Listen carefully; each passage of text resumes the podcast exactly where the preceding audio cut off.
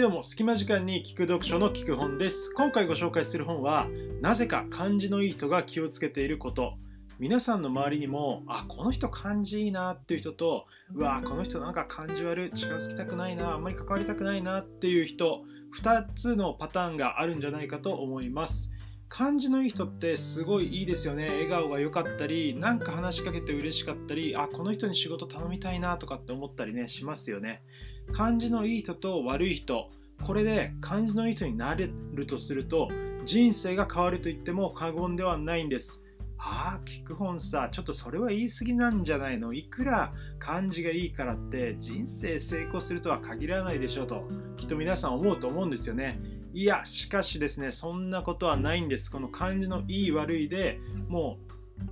う幸せな方向に行って人生が成功するかそれとも不幸な方に行ってあんまり人生うまくいかないかもうね真っ二つに割れてしまうんですよ。なんでかっていうと漢字のいい人っていうのはあの人漢字がいいなってみんなから好印象を得ることができますよね。でさらにその自分自分が何か、えーと、噂になった時に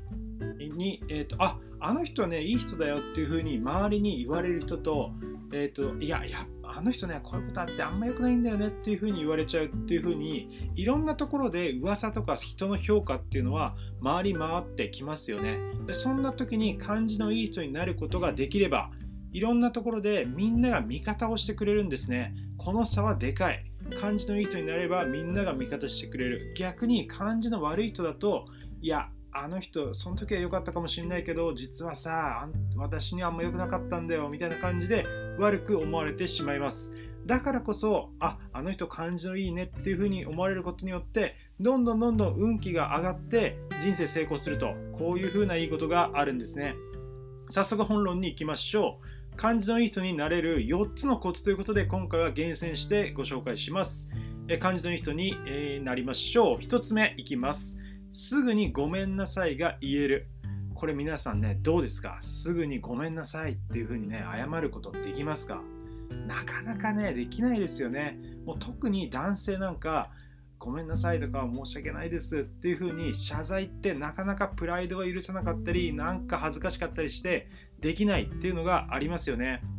しかし、自分に非が少しでもあれば、とりあえず、もうごめんなさい、申し訳ございませんでしたっていうふうに言っちゃうと、うまく収まる場合が多いですよね。で、これはもちろん、ビジネスとかプライベートでもそうなんですですけど、自分に非が全くない、いや、完全に誤解であるという時に、相手が勘違いしてるとか、そ時は、まあ、謝る必要はない。そうなんですけど、ねまあ、例えば仕事ビジネスシーンとかでもこちらが全く悪くないのにもかかわらず、まあ、言いがかりとか脅しみたいな感じでやってくるそういう悪い人もねたまにいますよねたまに。でそれに対して下手に謝ると責任問題責任取れよみたいな風になってどんどん悪化するケースももちろんあります。そうではなくてまあけど9割方っていうのはもう自分100%相手が悪いとか100%自分は悪くないっていうことはあんまりなくて50-50とか自分が3割ぐらい悪かったりっていう風な場合がほとんどです。でだからこそもうねもうまずは自分も悪かったってことでごめんなさい申し訳ございませんでしたって言っちゃうと。そうすると相手も心がほぐれていやこっちも悪かったよみたいな感じで丸く収まることが多いということです。いやとは言ってもやっぱり謝ることになんか抵抗があるんだよねっていう人きっと多いと思いますなんか言い訳しちゃったりしちゃうこともありますよねでそんな時にそんな方におすすめなフレーズがあってそれが何々という点に対してはっていうね、枕言葉をつける。これを言うと、ごめんなさい、もう言いやすくなります。いや、本当に、あなたという点は事実ですし、そこについては申し訳ございませんでしたっていうようなこんな感じですね。あとはもう何々というところについては、もう完全にこちらのミスです。申し訳ございませんでしたとかね、もう至りませんでしたとか、そんな風に言ってしまうというのがあります。もうなんかごめんなさい、申し訳ございませんっていう謝罪が100%自分が悪いみたいな風に思われるから言いたくないっていう風に思う人結構いると思うんですけど、そんな時は何々という点についてはとかっていうね、枕言葉を入れると結構すんなり、えーと、ごめんっていうことはね、言えるので、えー、ぜひ使ってみてください。私もこれ結構使います。ビジネスでもね、結構使えます。あとはねもうすぐに謝罪するっていうのは夫婦関係でねこの習慣取り入れるとめちゃくちゃ無駄な喧嘩が減って、え夫婦仲良くなるのでおすすめですはい2つ目いきましょう2つ目自分の失敗を体験談学びとして共有するもう人間だもの失敗なんてね皆さんきっとたくさんありますよね私も失敗たくさんありますでその自分の失敗っていうのをエピソードとして周りに語ったりってしているでしょうか？えーと、自分の失敗談を語ると親しみやすくなるし失敗談は誰かの学びとしてすごい参考になるんですよね。最近なんか失敗ってしましたかね？えーと、私がよく覚えてる失敗としてはまあその免許証の更新に行き忘れたってあるんですよ。まああるあるですよね。あれってまあ誕生日が免許証の更新日になってるんですけどふと見たらあやべってなって更新し忘れてたんですね。でそうすると普段の一番近くの警察署とか近くではなくて遠くの教習所に行かないといけないしさらに手数料もちょっと上がっちゃうし、えー、とさらにねゴールド免許じゃなくてなんか青色免許みたいな感じで、えー、と更新期間もすぐまたやってくるみたいなね結構残念なペナルティがあって結構泣きそうになるんですけどまあそれもねいやこんなことがあってさっていう失敗談でだからみんな忘れないようにしようね免許の更新はちゃんとね確認しようみたいな感じで言うとあ周りもあこの人面白い人だなっていうふうに思ってもらえるし、あ、免許証確認しよう。あ、もうちょっとだった。よかった。教えてくれてっていうような感じで、えーと、自分の失敗っていうのが周りの人の学びになります。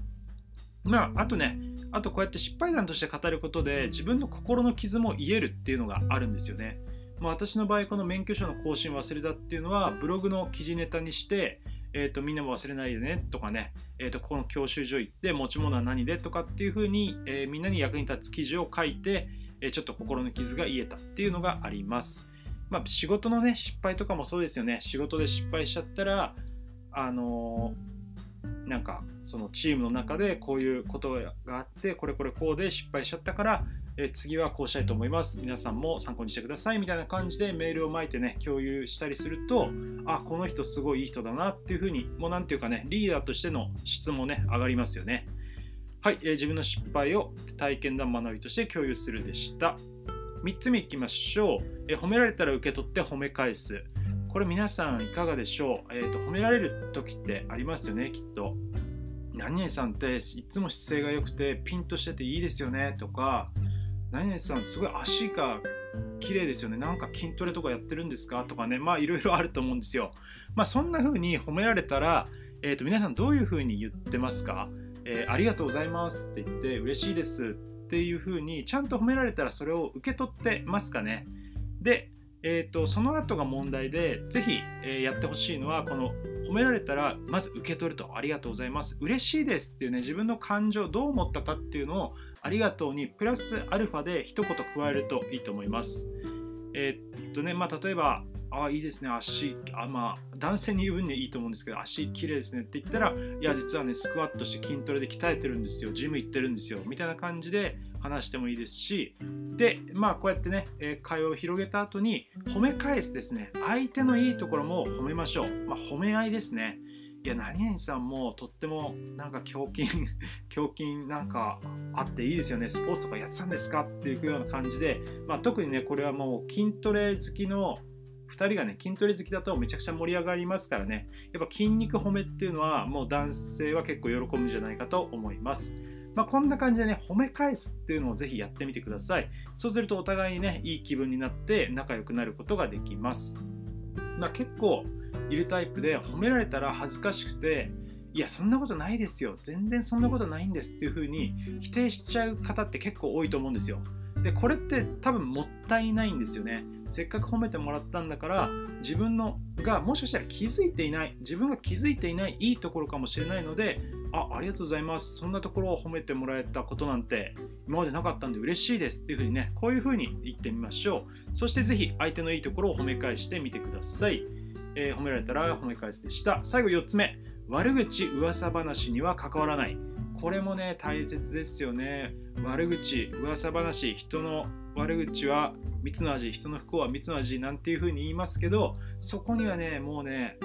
関わらないっていうのが大事なんですよね確かに悪口噂話職場でもプライベートでもね楽しいっちゃ楽しいですよねなんか加わりたくなっちゃうこともある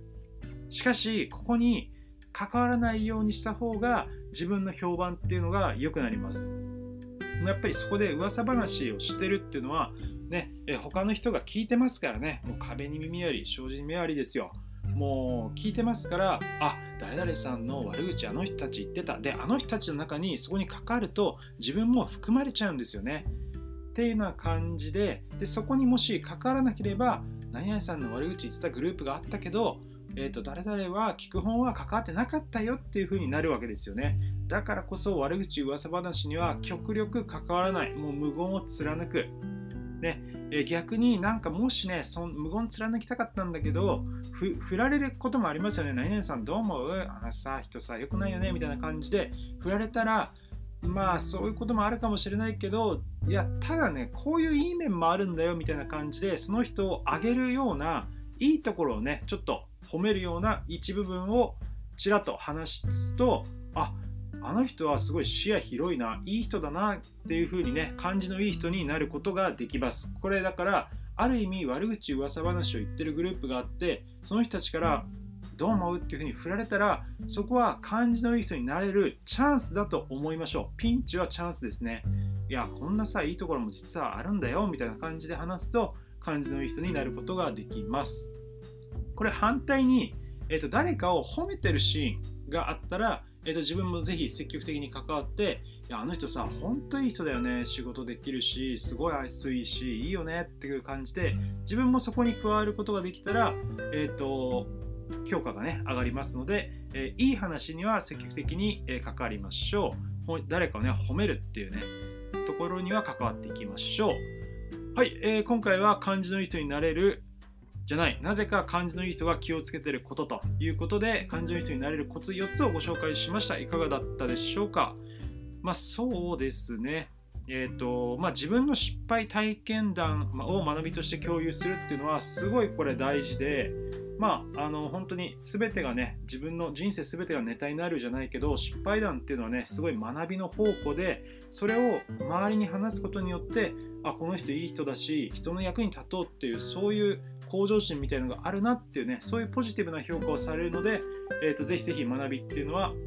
え、自分の失敗談っていうのはね共有してみてください、え、どんなネタがいいのってね思う方も多いと思うんですけどもうそうですね何ていうか人ならば必ず体験するようなそのライフプランにあるようなことっていうのは、えーと、みんなの学びになることがあるんじゃないかと思います。例えばさっき言ったね免許の更新のも結構多くの人に関わりありますよね。あとはなんか食べ物系だとか習い事系とかあとは通勤の関係とかあとはまあそうですねライフプランで言うと,、まあえー、と受験とかなんだあ家を買うとかねあとは結婚するとか葬儀とかなんかもういろんなそういうねそういうことですよ。っていうのはあちょうどその人のタイミング、えー、っとその人が興味あること今ちょうどお子さんが生まれたばっかりだとしたら子育てとかねちょうどその人がどんなことに関心があるかっていうところで自分の今までの経験とか失敗談を話してあげるとあすごい役に立ったありがとうっていうふうに感謝されるのでぜひやってみて、えー、ください。はい、えー、こんな感じでね、聞く本では、えー、ビジネス書を分かりやすく紹介しています。えっ、ー、と、そうですね、今回の本に、えーと、関連する本としては、えーと、デール・カーネギーさんのね、人を動かすだとか、えーと、そこら辺があ関連本ですので、ぜひセットで読んでいただけるといいと思います。で基本ではですね、Spotify とかスタンド FM、えっ、ー、と、あとなんだ、Spotify、スパンド、あと YouTube ですね、YouTube でもこうやって話をしているので、え通勤時間とかランチタイムにぜひ聞いてみてください。一緒に学んで、偉人生歩んでいきましょう。それではこれで終わりたいと思います。基本でした。今日もありがとうございました。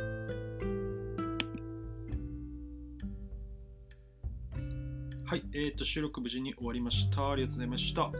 えーと、これからあ出かけてお昼をちょっとね、今日はランチしていきたいと思います。ありがとうございました。基本でした。